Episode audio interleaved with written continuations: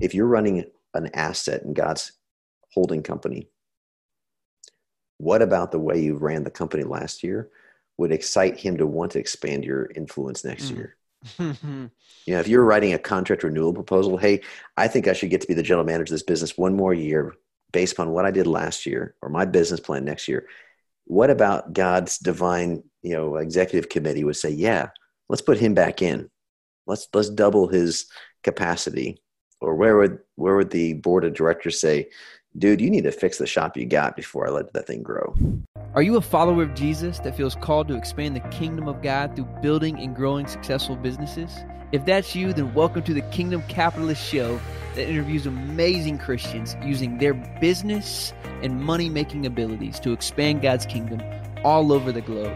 I'm your host, Ellis Hammond, and welcome to the show. Welcome back, everybody, to the Kingdom Capitalist Show. And as you know, this show really is geared and focused on encouraging, equipping, empowering, and really telling the stories of Christian founders, entrepreneurs, business owners, CEOs. And I couldn't have a more like minded guest with us today. Uh, we're going to kind of talk about his company, C12, that he is the, the president and the founder of. Um, but really, uh, before I introduce our guest, just so you know kind of the background of, of C12, their mission is to equip Christian CEOs and owners to build great businesses for a greater purpose. And uh, I am just so excited to introduce to you all today the CEO and president of C12, Mr. Mike Sharrow. How are you, brother?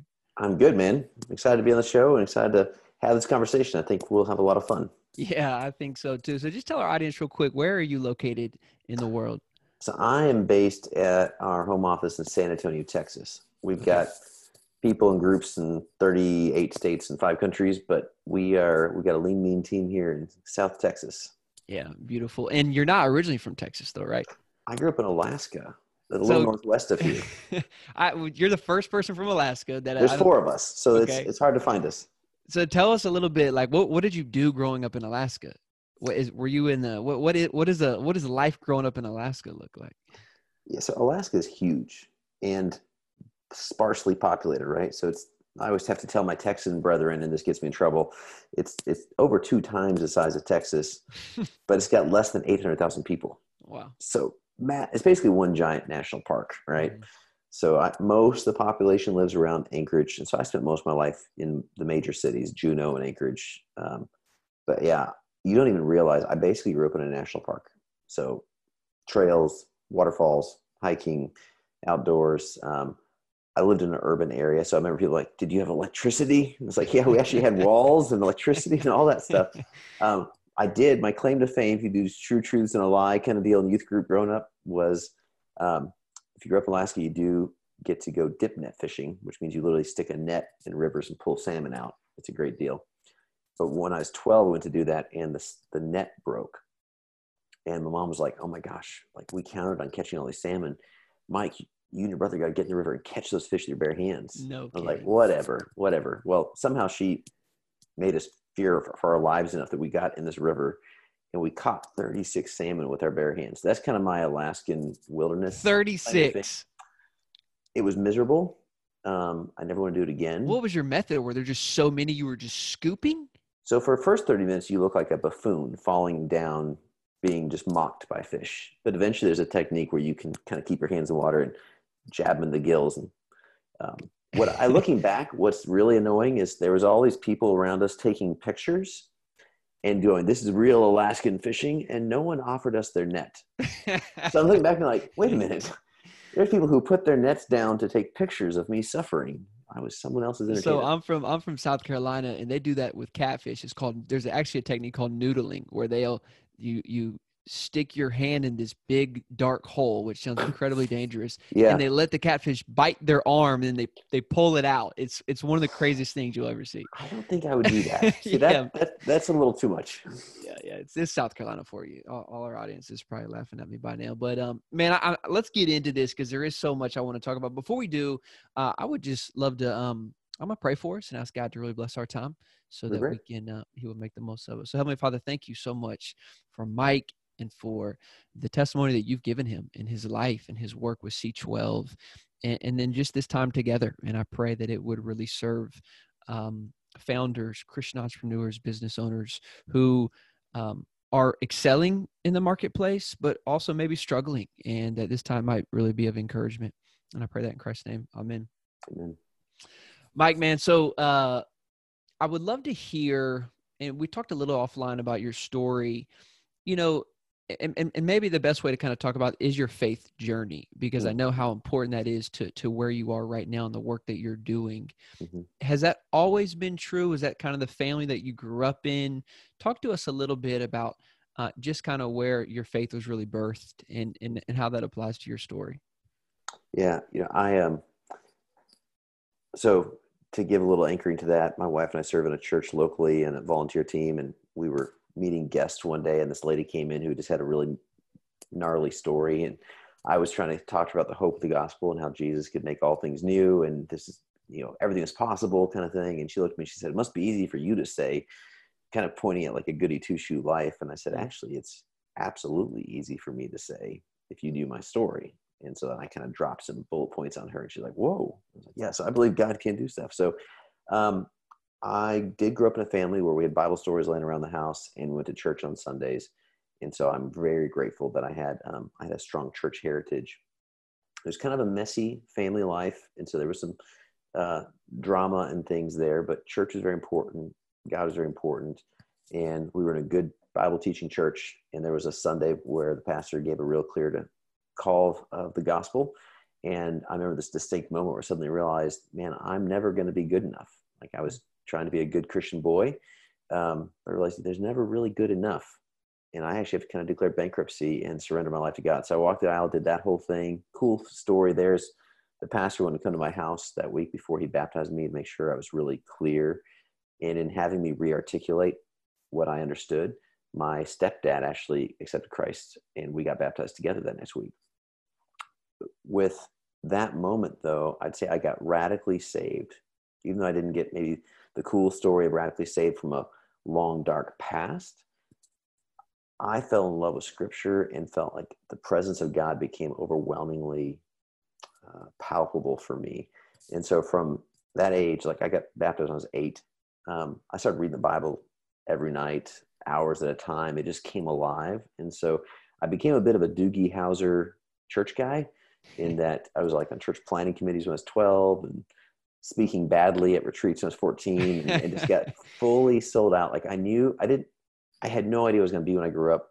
I had all sorts of aspirations. I knew that I belonged to Jesus and that I wanted to know him and I wanted to make him known. And it, it really became kind of the driving force from there. So I went through a lot of tough spots circumstantially, uh, medical disablement, family crisis, all sorts of stuff. But those were actually moments where um, my faith was forged in seeing God be present. Mm-hmm. You, it, you would think, um, you know, in, in, reading your bio, I mean, that's a powerful testimony. Thanks, thanks for sharing that. 14 retreat leader. that's pretty awesome. good at it. uh, yeah. Well, kudos to the pastor who, who had confidence to even let you go on the stage. Right. Yeah. Um, but you know you would think though the the natural path or i think a lot of what we're used to well, if that's true and, and maybe you heard this you know oh you're going to be a great pastor or mm-hmm. um, you know you're going to go into full-time ministry because you're preaching at 14 years old but that was not actually what you did mm-hmm. right out of college um, you you went into the financial service industry is that correct kind of yeah so an interesting little data point there you do get that asked a lot so i was at a church planning retreat in middle school where people where my pastor was like so do you realize you're probably going to be a pastor one day? And I was like, nope. like, doesn't it seem obvious? And I said, nope. I know two things. I said, I'm never going to live in Texas and I'm never going to work for a church. And he said, really? And I said, I promise you those two things. Now I've, I've done both. So now I say I'll never live in Costa Rica. I'll never win the lottery. Like, like I've learned not to say never to God, mm-hmm. but, um, I got licensed as a pastor when I was 17. The church I was going to said, Mike, this is this is you. We're licensing you. We want you to be freed up to do any kind of vocational work. Um, and I actually went to college as a pastoral studies major. Hmm. And the first after the first semester, changed the business. Uh, my ministry advisor actually said, "Mike, I really think you should get a business degree." And I was like, "Business degree? What?" I'm like, "I'm I'm about Jesus." And he said, "Yeah, but a, a lot of pastors have to be bivocational two, you don't get taught a lot of practical things around business education if you do a ministry track, and I think it actually be good for you. And three, I think I think you would enjoy it. And so I went into business, and I I found I was good at it. I was curious and just enjoyed it.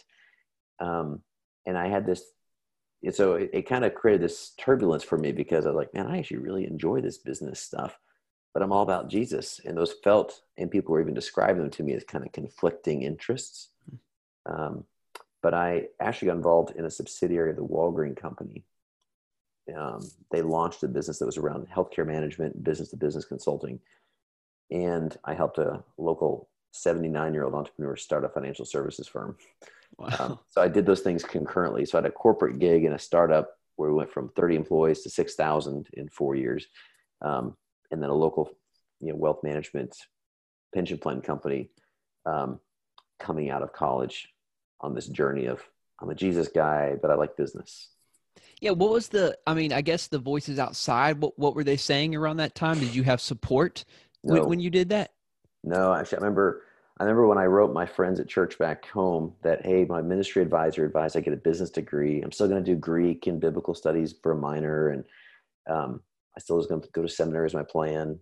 But he really recommended a business degree, and I remember these little church ladies saying, "We're so sad to see you abandon your call and I thought you loved Jesus. Now you're going to go do business. You know, it was, and I was really wrestling with it. Mm. And, um, and I really, like, there were some crisis moments where, as I was beginning to have success in my career, business wise, that I was a little like, God, is this like, am I neglecting? Like, I'm called to be something. And I was very involved in my church. My wife and I were serving and leading in lots of ministry things in the margins of our life.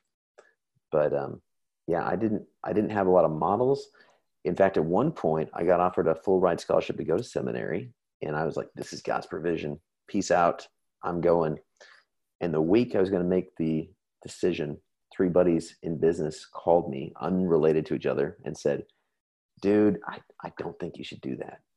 I said, "Why?" And they said, "Listen, I know you're all about disciple making, and I know you're about Jesus, but I think God's actually forging you." to be some sort of like disciple maker in business. And what if what if this is your training ground for what he's making you to be? Hmm. and i went well what does that mean? What does that look foreign like? concept right? Yeah. Yeah. And they went we don't know either. We just feel like if you leave this to do ministry proper the way you think of it we think you're going to be missing something god's teaching you right now and that's literally all they had for me and i went home told my wife i was like this is such a half-baked answer and she said but i I think they're right too. I feel like this is where God's teaching you something and you are called to be about ministry, but what if it is in business? And I literally was like, I have no clue what that means, but okay. And so I stayed the course in business and literally had this night where I was like, God, I don't even know what this looks like. And I, when I said that, I literally felt like God went, cool. Start asking me to show you that instead of ha- mm. asking me mm. to get you out of business. Let me show mm. you my kingdom there and it was kind of the beginning of a giant odyssey that I had no idea where it would take me. so our audience, I mean, you got me on a cliffhanger, right? So like, what, what, what was the fruit of that? I mean, eventually you're, you're at where you are now, right? But in mm-hmm. reading your bio, at some point you got, you actually went and worked for a church. So I'm curious how all those come together. So, I, you know, rearview mirror is a really cool way to understand things in the moment. this was a like I was talking to a bunch of uh, college seniors at an event recently, and they were like, you know, how'd you get to your dream job? And I said, well, I had 18 jobs before I got to this job, and none of them made strategic sense at times. But looking back, God redeemed all things. So I think God took me on a schooling journey of tearing down um, false beliefs or limiting beliefs uh, both about myself, the gospel, ministry life, and uh, forging and equipping me with things. And I didn't realize I didn't realize the show, the journey I was on. So the next week, um, God put a leader in my life became my first real mentor around what does it mean to be totally sold out to Jesus and wildly successful in business. And he began to challenge me to embrace this moment by moment, glorifying God in all I do, um, kind of paradigm. And I needed to sit in that for a while. So I, I bounced around in a bunch of roles in business and actually began to realize I had this incredible mission field. And I began to realize I actually was not as good a Christian as I thought. because it's it's actually easy to be a good Christian on Sundays and even in the evenings. It's actually kind of hard to be a genuine disciple of Jesus on Thursdays, doing business with major corporations and governments and difficult people. And uh, like one point, I had 67 employees in my little unit, and 65 of them were wildly not churchy people. And I had Satan worshippers, Hindus, Buddhists, Muslims, and people who would give you cuss words if you mentioned Jesus. And figuring out how to be Jesus with them mm. was really hard. and so, yeah, God led me on a journey of, of jobs, of uh, increasing responsibility. And the interesting thing was I, I was, I felt like I was truly on a journey of God, how do I help business and how do I help people and how do I follow you? Like, show me how those things merge. Um, so I did end up in Texas. My wife, I married a good Iowa farm girl. She had family in Texas. We ended up here. And the church we were at, we were attending, serving in the pastor called me to lunch one day and I, I told my wife when I'm leaving, I was like, he's going to ask me for either money, the capital campaign's going on, or to serve more. And we're already doing plenty of both. So I'll take, I'll buy his lunch and I'll tell him no. so went to lunch and came home and she's like, what did he ask for? I was like, well, he actually asked for time and money. He asked if I would leave my job to come work at the church for a season, help them through this growth season they're going through. So he asked me to take a 60% pay cut and give a lot more time. Um, so I did do that for a few years. Wow. wow. You know, associate pastor at a, you know, mid-sized church. I was going multi-site and um, had a chance to, through that, get to focus on discipling people in our congregation who were in the mm-hmm. workplace. And I started a company while I was there. Um, so I spent a few years in vocational ministry, as people would say, though I actually grieved the fact it was in some ways a narrower range of ministry versus what I had in business. Hmm. And it was actually through those things that a buddy invited me to join a C12 group. So I, um, I joined the C12 group in 2010 as part of that journey. And uh, so. That was your intro at, mm-hmm. into C12 was when you got in that group. Yep. Um, so uh, let's talk about San Antonio real quick because I know you, you know we um, just God's providence and leading you to San Antonio and mm-hmm. and and there. Before we kind of get into C12, staying focused on you and your story a little bit, mm-hmm. tell our audience why you know that place has been so significant and even the interesting thing about God bringing you back to yeah. Texas. So I moved to San Antonio in 2006 because my wife had family here. I mentioned before I grew up saying the one place I'd never live is Texas, and I didn't have a reason to say that. I'd never been here, didn't know people from here. It just was the other big state that's hot. And so I was like, I'm never going to go there. So I moved here in 2006 just to be near in laws and to raise my family. And when I did, it kind of tripped a, a, wire in my family back in Alaska of drama. In fact, it culminated in my mom one day calling saying, like, how could you do this to me? I was like, do what? And she's like, why'd you move of all places to San Antonio? And in my mind, like, it could have been Dallas, could have been Houston, could have been Philadelphia. Like it's just a big city down south. Why does it really matter? And that's when she disclosed a part of her story that I'd never known. She had uh, purposely kind of left off a big part of her story and my story so that I would never go digging in it. Hmm. And what that story was, was she was actually a basic trainee at Lackland Air Force Base, the big base here in San Antonio. And that um, her uh, that I was actually conceived here in a, a, context of domestic violence where she experienced uh, assault and drama and pain and was hospitalized and um, was even encouraged by the Air Force at the time to just resolve this by do away with the pregnancy, move on, we'll make this all go away. And she made some decisions here that ended up in her and biological dad at the time being shipped off and ended up in Alaska divorce, remarriage, all sorts of things happen. And in her mind, San Antonio was ground zero of pain and of uh-huh. terrible hardships. And so she said, it's the one city in the world I'll never go back to.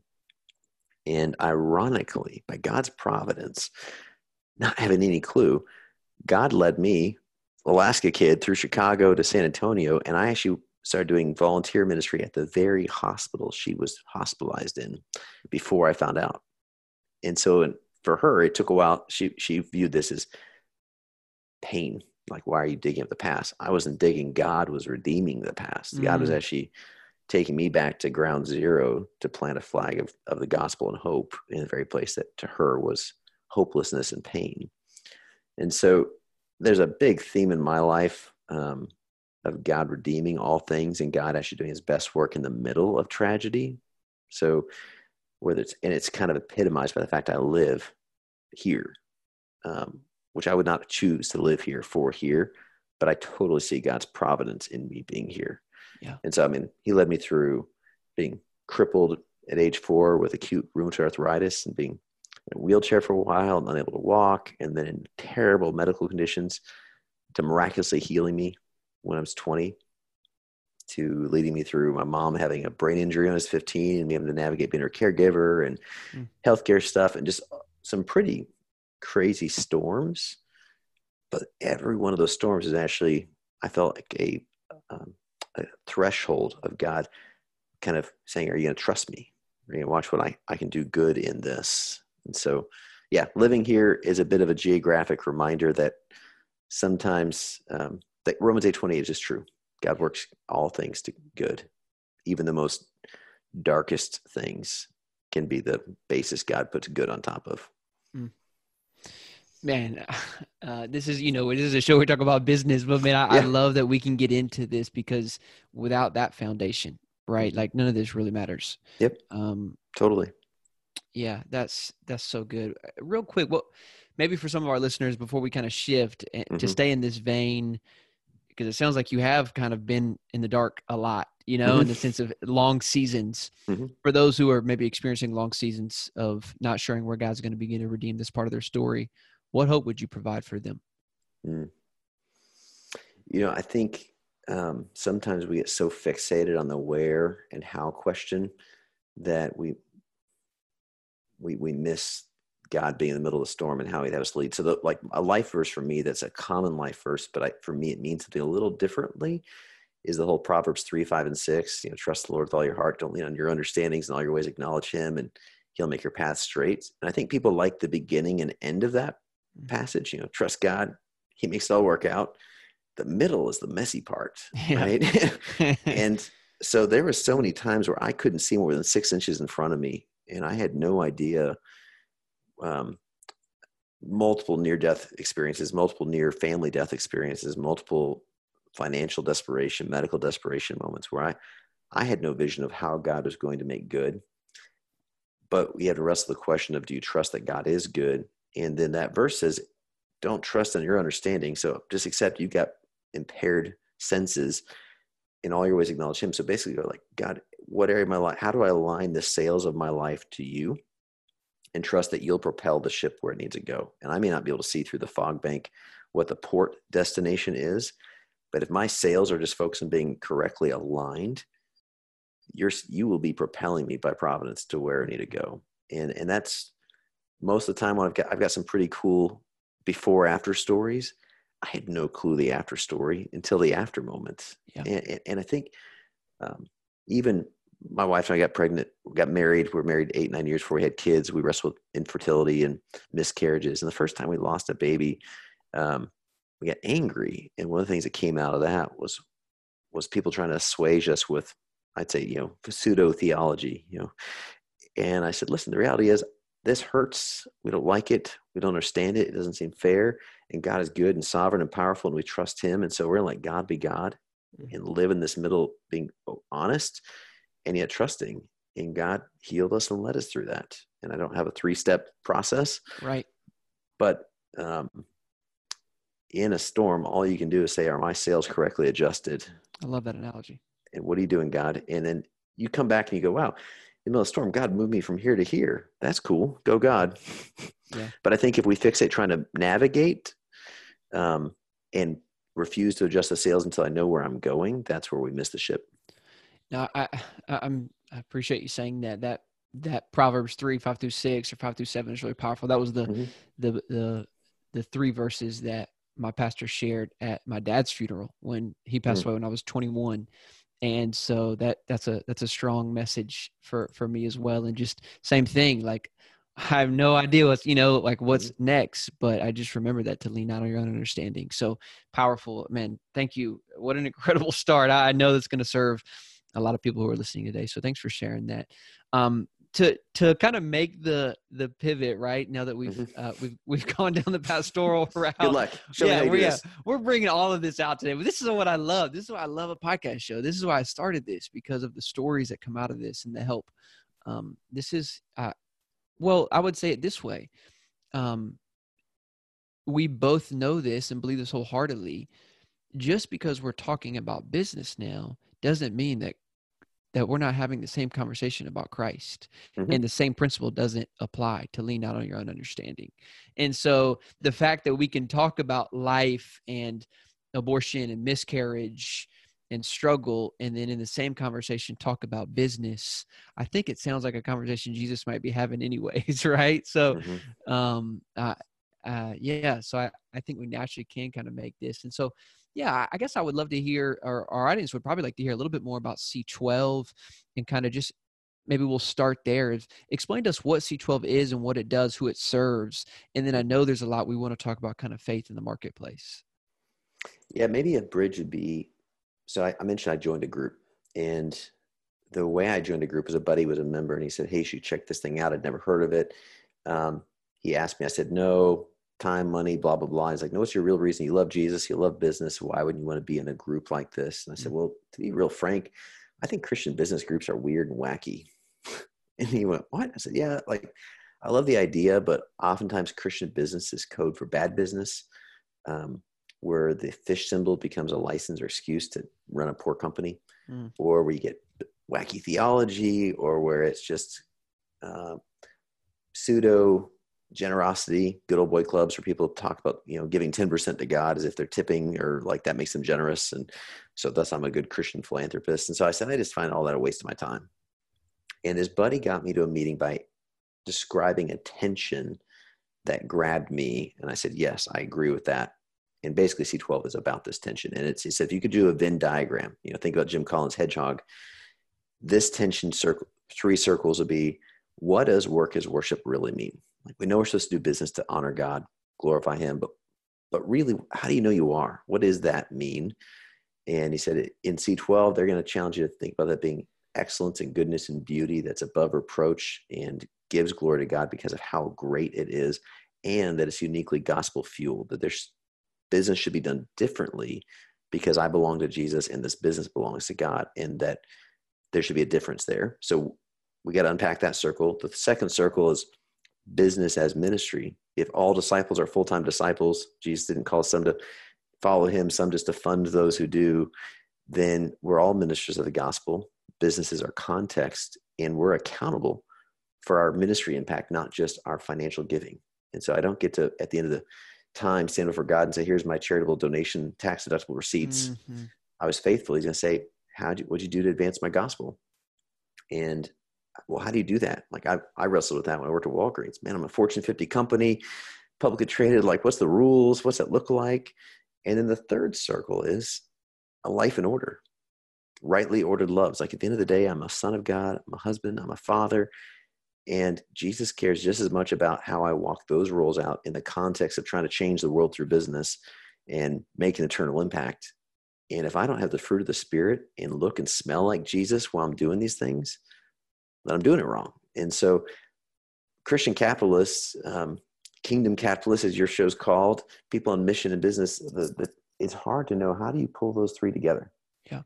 And so he said that group would help me. That's what got me in and that's what it's about we got models and paradigms and processes that but it's at the end of the day it's how do you build a great business that does that fulfills a greater purpose fulfills your ephesians 2.10 destiny in christ and how do you bring those three circles together That's a big mission, right? And uh, Slightly, yeah.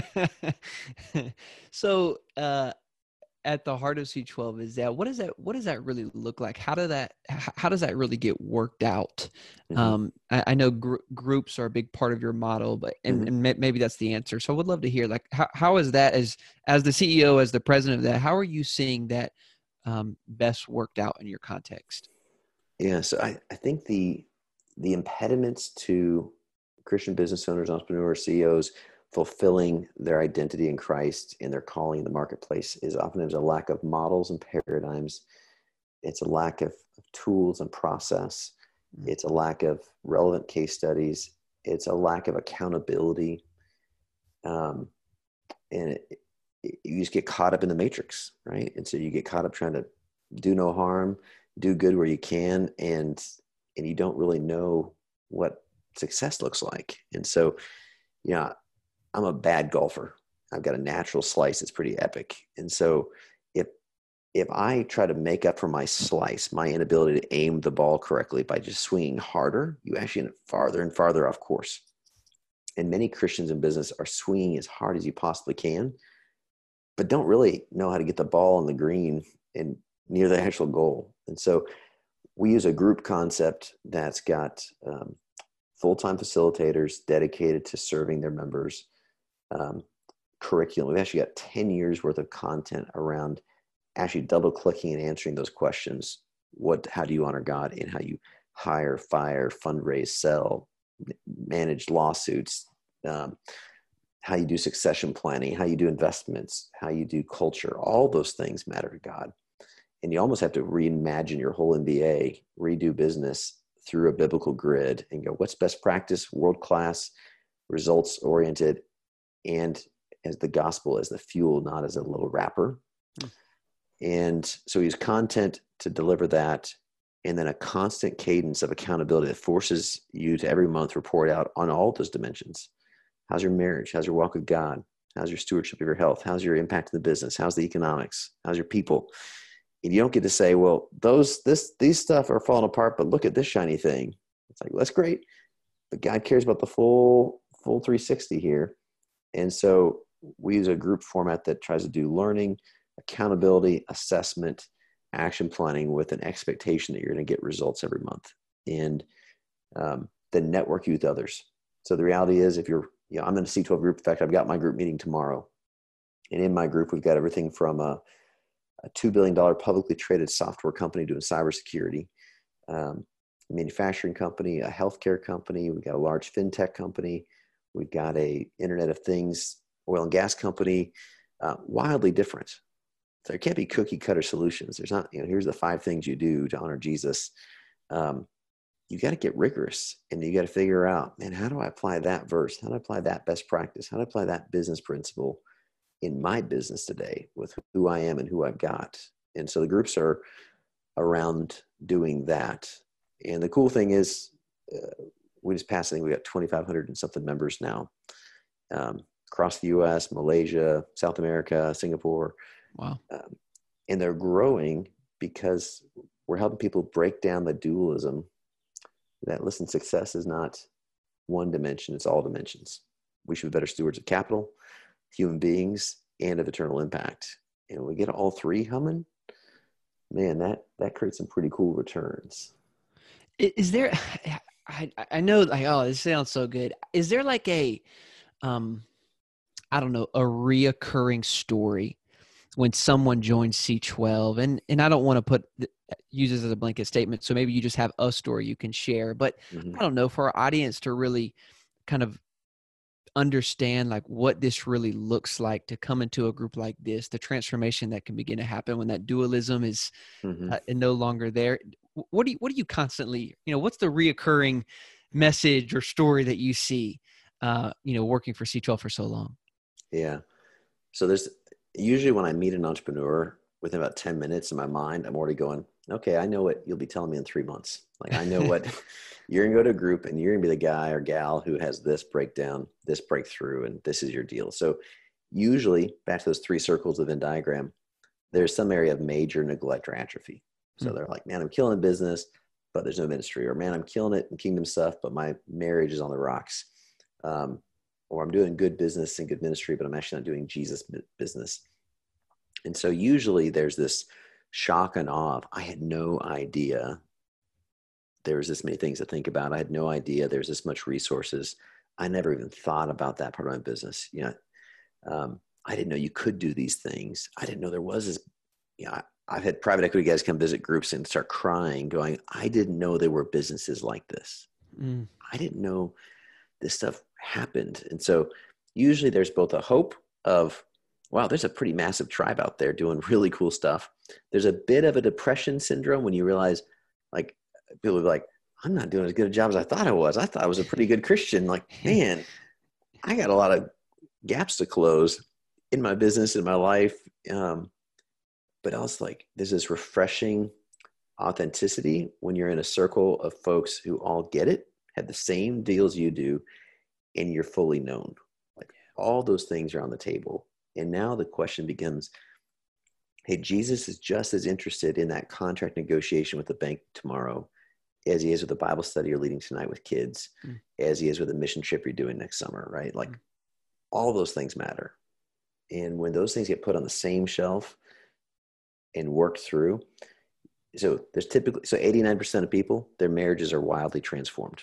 Like they would say a year, one year in, my marriage is significantly different than it was a year ago.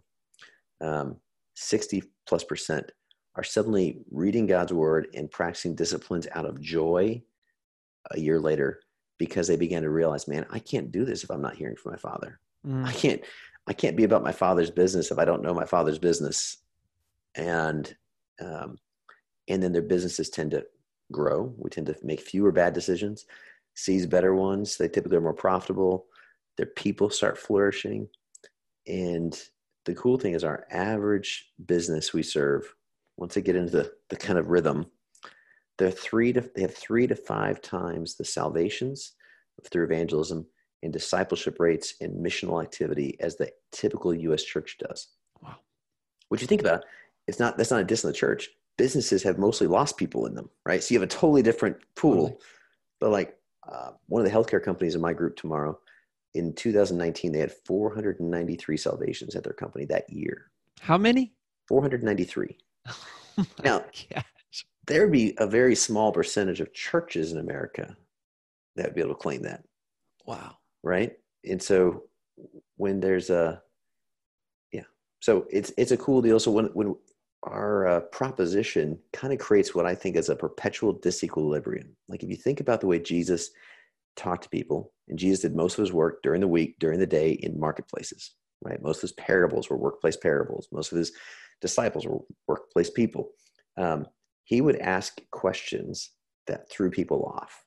In fact, they'd actually get scared of asking him the next question because they're like, geez, that's a good question. If I answer that one, man, that tips all kinds of dominoes. And he would lead through creating purposeful disequilibrium. See, basically, we're about creating perpetual disequilibrium towards gospel conformity and flourishing for entrepreneurs. And so, what that creates is this kind of review mirror moment where you don't even realize that people look back and like, wow, my business is totally different. I'm totally different. Our people are totally different. I didn't realize how fast and how far we've come because you're in this constant, oh, I got to work on that. Oh, wow. Hadn't thought about this. And next you know, the game's changed. Hmm. And so it's, um, hmm. You, it's you shared a stat there that I, I, for me, was staggering. And I got to double click on. You said 89% of people who go through your group in the first year come back and say that their marriage was radically transformed. Mm-hmm. Now, this is not a marriage podcast, but this is, you know, it's about um, to be. It's about to be exactly. But I got to know because if 89% of the of who you serve is who this podcast serves, mm-hmm. almost 100% come back and say this. My question is like what are they neglecting? Why? Yeah, why? Because I think that's going to be I mean that's something we should talk about. Yeah. So I've, I've done some digging on that. We've actually partnered with some national marriage researchers and scientists to actually do surveys and try to dig into the below the waterline on this. I won't get into all that, but here's an interesting factoid. Um, there's all sorts of marriage assessment tools out there. And one of the big ones that's pretty clinically robust is called Prepare Enrich. It's been around for a long time. Churches use a lot like premarital counseling. Mm-hmm. If when you run that assessment tool in churches, do you know who typically has some of the lowest scores in terms of marriage vitality? It actually is oftentimes the pastors. Mm. Um, we ran that in our community and found that the same thing is true of serious Christian entrepreneurs. And here's what kind of creates the surprising gap. Typically, you got good financial stewardship, so you're not fighting about money. You've typically got decent spiritual maturity, so you're you're not being wildly misbehaving. So it's not like there's tons of abuse and drama in that sense, but that actually creates an artificial buoyancy that kind of masks marital neglect, where you make a mistress of your business. You know, we had, I had a CEO come to fly out to see me last week who $150 million company said, Mike, God has broken me this last year to realize that when someone said, What would you die for? He said, I would die for my faith, I'd die for my kids, and I'd die for my business. And then I think I'd die for my wife. He said, I'm being honest, that's the sequence. And the business has actually become such a cool ministry and such a cool platform. It's honestly trumped my wife.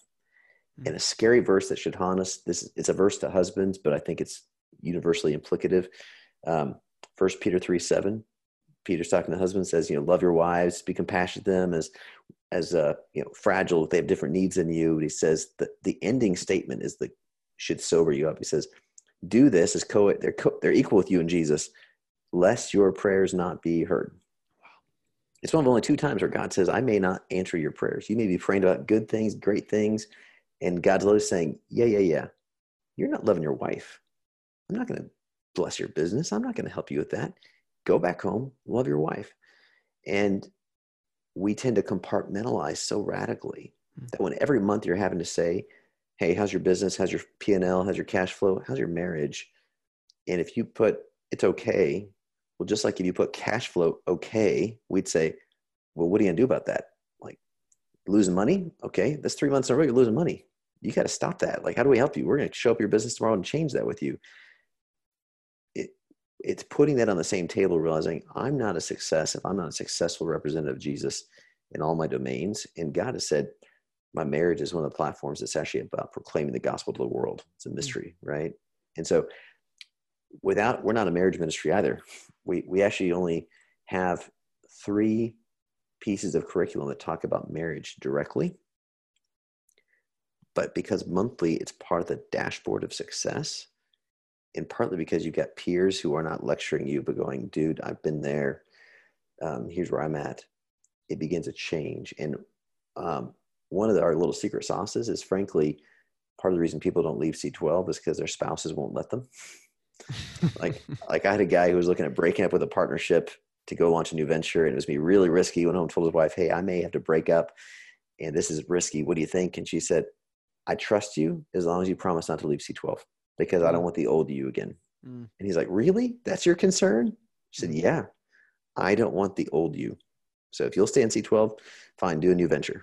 What a beautiful testimony. That's awesome, man. So, that's that's real. That's really really helpful. We have a mastermind of our own, and uh, I've been thinking. I mean, along the same vein of like, how do we really incorporate that? So that's yeah, because it's you don't have to be a marriage ministry to really. Mm. I mean, I love what you just the success dashboard. Like it's it's it's one of the dials, right? Mm-hmm. And it's mm-hmm. it's part of it. So mm-hmm. incredible. So let me ask you this then. Um, and, and this really is kind of about the marketplace. Uh, your observations, because I heard you uh, on another podcast talk about this, just what's happening in the marketplace from a faith perspective, um, and and how that really applies to CEOs, founders, you know, regardless if they have a Christian business or just not, you know, just a, you know, it's not a Christian based business. We, sure. Will you talk about that? Your observations? Yeah. Um, do you mean to do positive or negatives?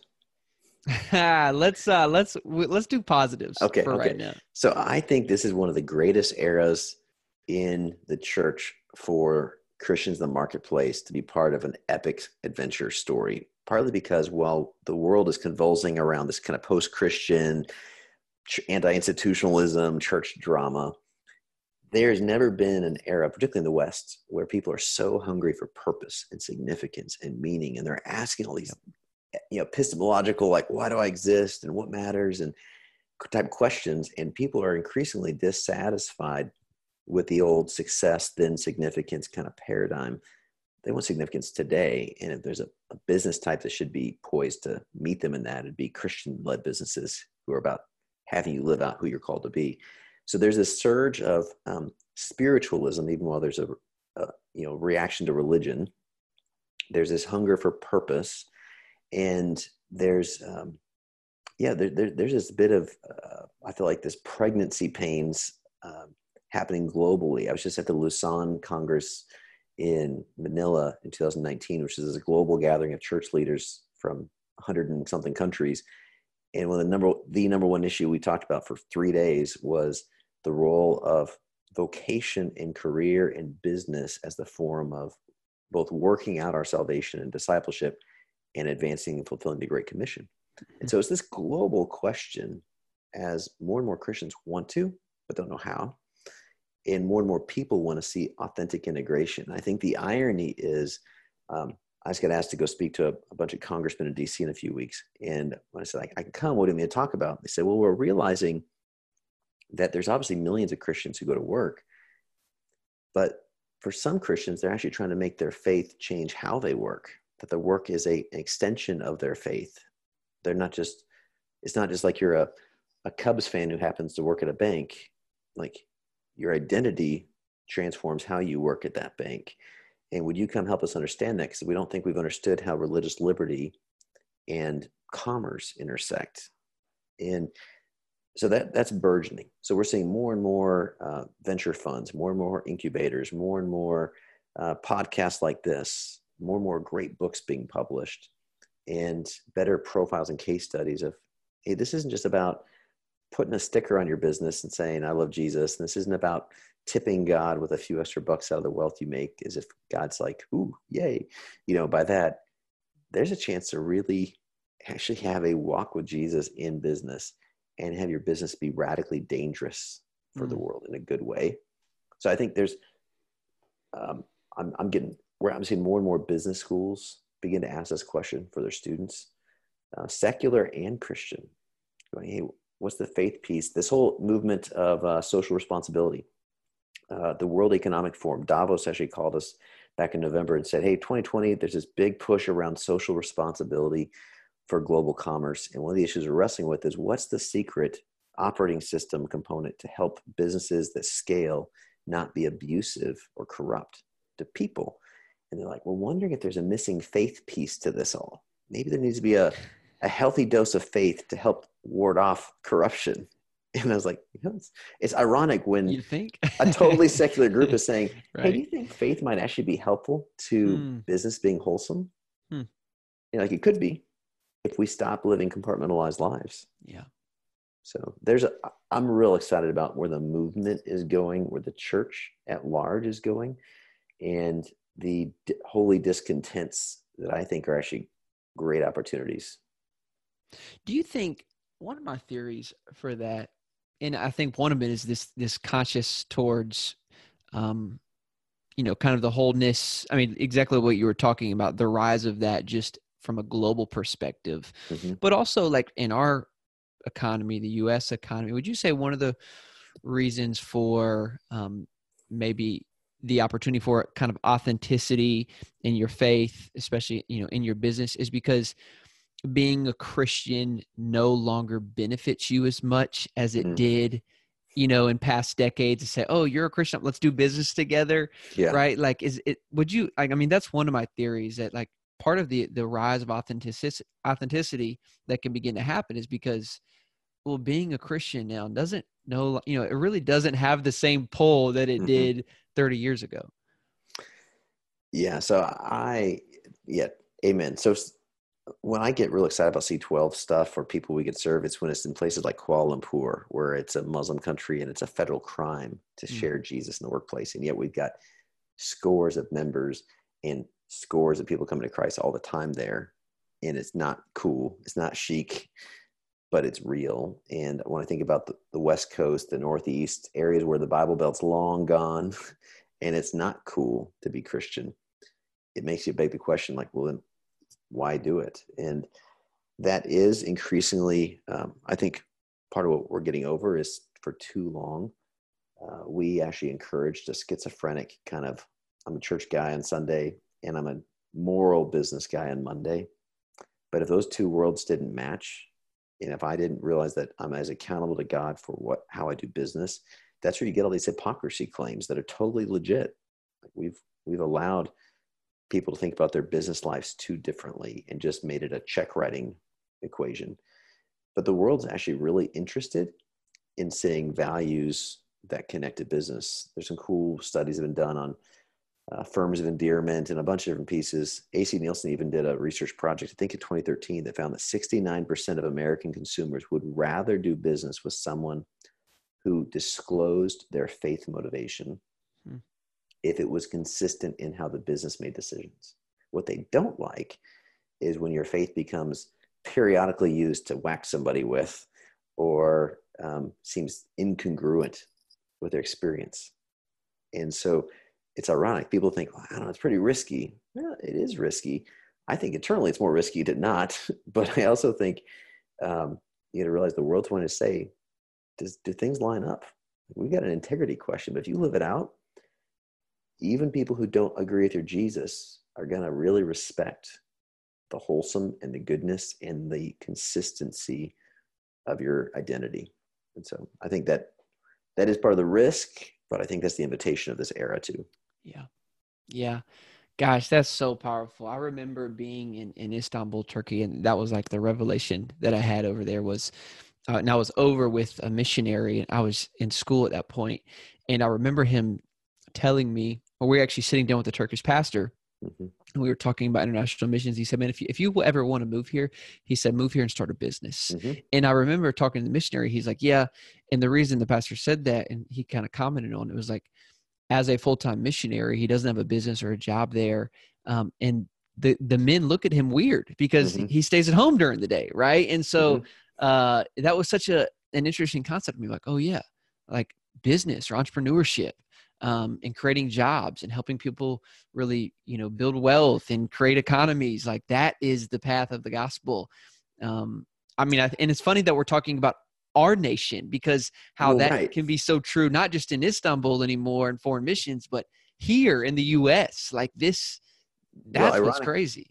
So the guy who leads my C12 group worked in Riyadh Saudi Arabia for 20 years working with Saudi Aramco you know world's largest company arguably. Um, and he was working for the Saudi Arabian government working reporting directly to the minister of interior who ran runs the oil business for Saudi Arabia kind of a big deal and he one day breached, broached the conversation. He said, "Hey, uh, Minister, all due respect, I'm a Christian, and I would like, to, if I'm going to run this business unit, I'd like to be able to pray at work and talk about my faith. And how is that going to work?" And the minister, this Muslim minister, looked at him and said, "Honestly, it'd be refreshing. One of the things that's confusing to me is how Americans seem to be able to claim to be Christian, but we never see their faith at work here. Mm. And the fact that it gets turned off for 10 hours a day, honestly, is the biggest disclaimer to us of its legitimacy. He's like, so if you want to pray and do Bible studies and have your faith change the way you do business, as long as you don't get in the way of my Muslim brothers having their prayers five times a day and their practices, right, will actually respect you more. And so he he actually had this great work life of living out his faith and having ministry and, and doing great ministry stuff in Saudi Arabia. He moved to Houston and had a bunch of Christians tell him, "Hey, dude, we we got to be careful. With this I don't know if we should pray at work. Like it's you got to be considerate of others, and so we really think you should kind of dial that down." And he said, "I've got more persecution and advisement to like don't do that in Texas than I did in Saudi Arabia." Hmm. And so, yeah, we've got some interesting artificial walls. I, I once spoke at a Christian Medical Dental Association convention and um, I was talking about how to incorporate Christ in your medical practice and things you could do. And afterwards, I was doing Q and A, and I thought I was going to get like tough questions, philosophical, bioethic questions, or business model questions. And what I got was the first one was this dentist saying, "Do you mean I could, I could tell a patient that I worship Jesus and I won't go to jail?" I was like, "Are you like, have you seen people go to jail in the U.S. for that? Like, are there secret police I don't know about?" He's like, "Well, no, I just always thought if you did that, you'd go to jail." And I went, uh, nope. Someone may look at you funny. Someone may say, no, thanks, bozo, but like, you're not going to go to jail. Other countries, yes. But there's a lot of limiting beliefs that get in the way. It's almost that like the mindset when we think about, maybe I just say it this way, we almost rather be um, physically persecuted than be talked bad about. Mm-hmm. Right. Um, yep. That it makes more sense. Oh, I'll go to this other country and live out my faith but I, you know to come back here I, I don't i don't want anybody to talk bad about me here i have a reputation here um, and so that's something that i think is is really challenging so thanks for bringing that up yeah, man mike i, I there's I know our time is running out here. There's, we're gonna have to have you on a second episode, and we can just talk about business processes and strategies and BHAGs because I know that's a lot of what you're gifted, and and even the way that you've grown C12 to what it is today. Uh, there's so much for our listeners um, to be able to benefit from. I, I, guess maybe just one of the last questions is, um, as you're speaking, you know, this is an audience of founders and, and entrepreneurs and business owners. I mean, we've talked about this idea of bringing their faith into it, but just some wisdom or advice that that you see is you know and really growing and scaling or guys who are at kind of this high performing level they're doing seven or eight figures in their business what are just some practical tips that you might give as it relates to business practices? Um, you know we've talked a lot already about living out their faith in their workplace but but what else would you uh, would you add? Mm so a few different things. One, it's I I would say if you had the opportunity to have a Monday morning, a daily morning huddle with Bill Gates, Elon Musk, Steve Jobs, whoever, you'd probably make that meeting. Um, it'd be pretty dumb to try to scale a business and neglect the opportunity we have to spend uh, time with the creator of the universe and author of all things and sustainer of all things. And so, um, a game changer. Have you not about checking off a box of a devotional, but have you figured out a, a true way to get the best advice you could have in the world on a daily basis in the morning quiet time? Uh, two, um, you don't know you don't know. And so it's never about one silver bullet. We think if you're this level in business, you know there's no silver bullet.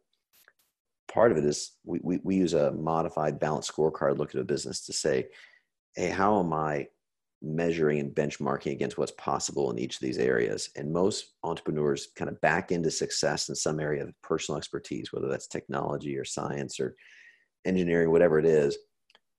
And so you don't know what you don't know. And so there's only so much of your business you can maximize in your area of technical expertise. And so um, be finding ways to create disequilibrium by exposing gaps in, man, we never even thought about that kind of personnel maximization. Man, we didn't know. I've got a logistics company in Houston.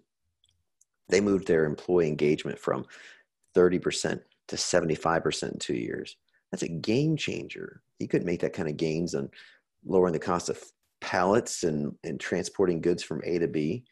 But he just totally gave an upgrade to his whole enterprise by realizing they had a culture hindrance or um, thinking about how you do you know, pricing and contracting. So basically, I would challenge that you need to be a, in a perpetual process of evaluating every dimension of your business and um, not accept false ceilings or false bottoms to the well on what can be done there. And be asking the question, um, and then an interesting question on the eternal stewardship perspective. If you're running an asset in God's holding company, what about the way you ran the company last year would excite him to want to expand your influence next mm. year. you know, if you're writing a contract renewal proposal, hey, I think I should get to be the general manager of this business one more year based upon what I did last year or my business plan next year. What about God's divine, you know, executive committee would say, yeah, let's put him back in. Let's let's double his capacity. Or where would where would the board of directors say, dude, you need to fix the shop you got before I let that thing grow?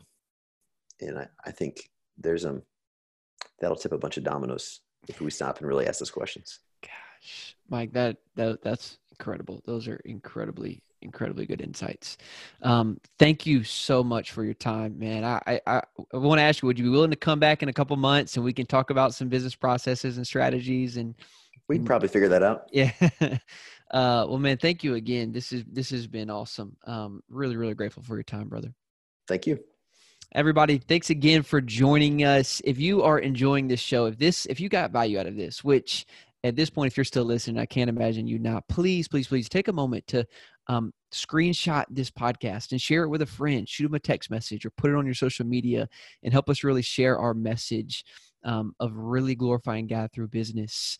Uh, really, I, this is going to encourage so many people today. So if you would, uh, screenshot this. You can tag me on Instagram or LinkedIn and share this with a friend. We'll see you next week. Hey, I hope you enjoyed this show today. If you want to learn more about our community, you're going to want to visit us at kingdomcapitalist.co. There you can find info on our private mastermind and even subscribe to our newsletter to get updates on new shows. And last but not least, land opportunities to get private trainings and coaching calls with the guest of this show. If you're enjoying this show, please take a minute to leave us a five star review and also share this with a friend. We'll see you next time.